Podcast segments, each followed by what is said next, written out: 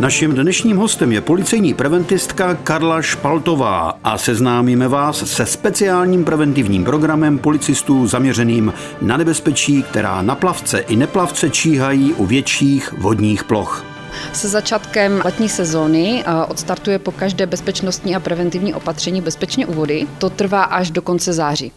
Policisté, v jejich působnosti vlastně jsou větší vodní nádrže, tak ve spolupráci se státní plavební zprávou dohlíží na dodržování pravidel ze strany vůdců plavidel, což vlastně znamená, že kontrolují, zda mají oprávnění, zda mají doklady, zda řídí se značením vodních cest a jestli také třeba neřídí to plavidlo pod vlivem alkoholu. A vy tam chodíte na to nějak dohlížet? Ano, my právě ve spolupráci s tou státní plavební zprávou a buď se pohybujeme přímo na těch eh, vodních plochách, někdy ale také eh, spolupracujeme s lesní stráží, s rybářskou stráží a pohybujeme se teda i po březích těch vodních nádrží a tam oslovujeme také rekreanty, kempů, tábořišť a i plavce, kteří se tam zrovna v tu chvíli nachází. Já u vody potkám policejní hlídku, nemusím se bát, že mi dají pokutu, spíš budou preventivně informovat o tom, na co si dát pozor. A jak se bezpečně chovat u vody, na co si dávat pozor a případně třeba pokud se tam nachází i malí plavci, tedy děti, od nás mohou dostat nějaký preventivní dárek. Doporučíte dětem něco do vody, kdyby byl třeba problém, aby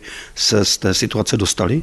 Určitě doporučujeme plaveckou bojku, která slouží nejenom k tomu, že nám může zachránit život v případě, že by se i dospělí nebo děti začaly topit, ale zároveň to slouží i jako suchý vak, takže si tam mohou třeba dospělí uložit eh, nějaké důležité věci, o které třeba nechtějí přijít, že by si je nechali na dece a někdo by jim je mohl odcizit. Bojky máme pro dospělé, co pro ty nejmenší?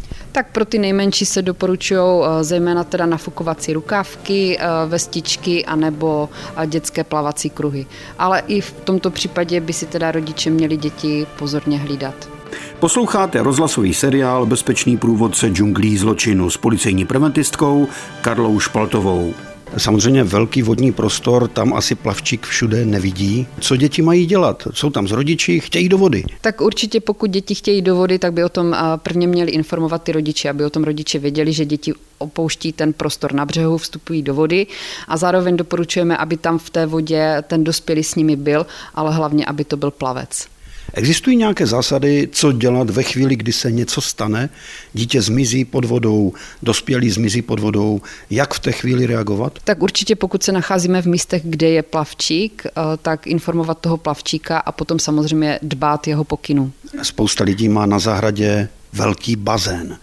Je tam nějaké nebezpečí? I v těch bazénech, které jsou u rodinných domů na zahradách, eh, může dojít k nějakém závažné věci, takže i tam je nutno dodržovat eh, určitá opatření. A nemusí být nutně ten bazén veliký. Měli jsme případy, kdy se děti utopily i v malých bazéncích, kde bylo, dejme tomu, 20 cm vody. Děti mohou přepadnout přes okraj bazénu, udeřit se do hlavy, v tu chvíli ztrácí vědomí a jestliže eh, není žádný křik, je ticho, tak nikdo na to nereaguje a potom bývá většinou pozdě. Co? Doporučíte? Doporučujeme každopádně, aby vždycky ten dospělý věděl, že dítě jde do bazénu a určitě by měl být někdo, kdo je konkrétně zodpovědný za ty děti, které v tom bazénu právě jsou.